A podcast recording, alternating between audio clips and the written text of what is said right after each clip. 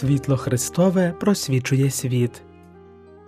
Бесіди про соціальну доктрину церкви.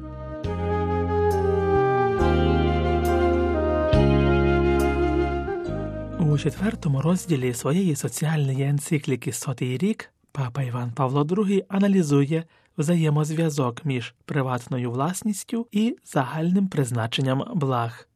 Він зазначає, що у енцикліці Рером Новарум, а саме з нагоди її сторіччя була написана енцикліка Сотий рік, Лев XIII на основі різних аргументів, упевнено заперечуючи соціалізм своєї епохи, утверджував природний характер права приватної власності. Це право, що закладене в основу незалежності і розвитку особи, церква постійно захищала і аж до наших днів. Водночас, нагадує папа Войтила, церква вчить, що володіння майном це не абсолютне право, але за самою своєю природою людського права існує в певних рамках.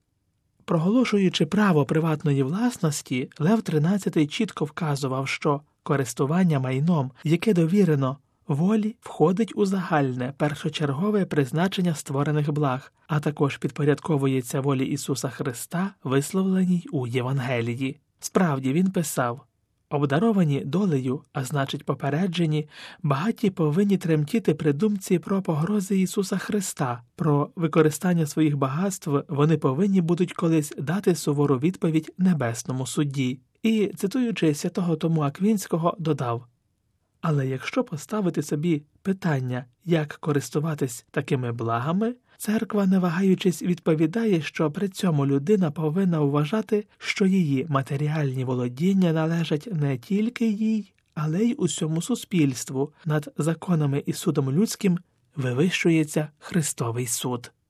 Послідовники Лева XIII повторили це подвійне твердження необхідність і, отже, допустимість приватної власності і водночас накладені на неї рамки. Також і Другий Ватиканський собор знову запропонував традиційне вчення у словах, які заслуговують точного відтворення. Людина, користуючись цими благами, повинна дивитися на речі, якими вона законно володіє, не як лише її власні, але й як на спільні, тобто на такі, якими можуть користати не тільки вона сама, але й інші. І далі приватна власність або певне володіння матеріальними благами забезпечує кожному абсолютно необхідний простір для особистої та сімейної незалежності і повинні розглядатися як продовження людської свободи. За своєю природою, приватна власність має соціальний характер, який ґрунтується на законі загального призначення благ. Про це йдеться в душпастерській конституції про церкву в сучасному світі Gaudium et Spes. Цю ж доктрину Іван Павло II підтримав у своїх енцикліках з праці своєї та турбота про соціальну дійсність. Переглядаючи це повчання про право на власність і призначення благ для всіх у контексті свого часу Іван Павло II зазначив, що можна поставити питання про походження благ, які підтримують життя людини, задовольняють її потреби і є об'єктом її права. Першою причиною усього того, що є благо, це сама дія Бога який створив землю і людину, і дав людині землю, щоб вона панувала над нею своєю працею і користувалася її плодами.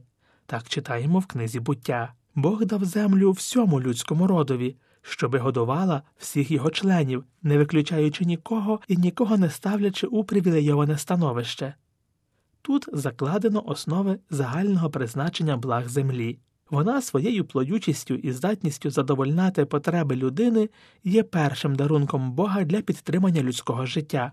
Однак земля не дає своїх плодів без специфічної відповіді людини на дарунок Божий, тобто без праці. Саме завдяки праці людина, користуючись своїм розумом і своєю свободою, може панувати над землею і створювати на ній своє гідне житло. Таким чином, вона привласнює частину землі, яку завойовує працею. Цим визначається виникнення індивідуальної власності.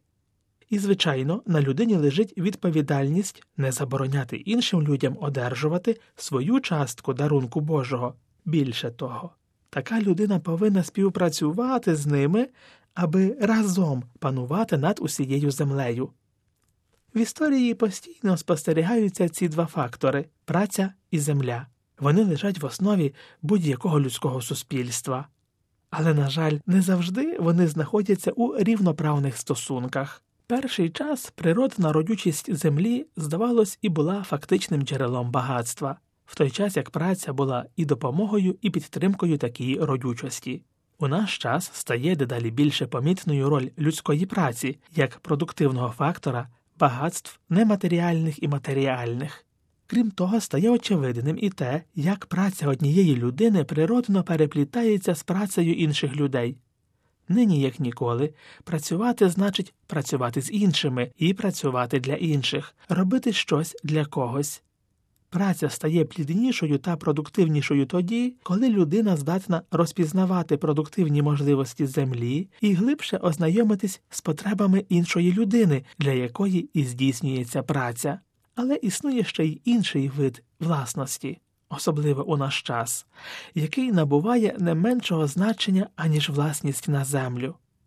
Це володіння знаннями, технікою та вмінням.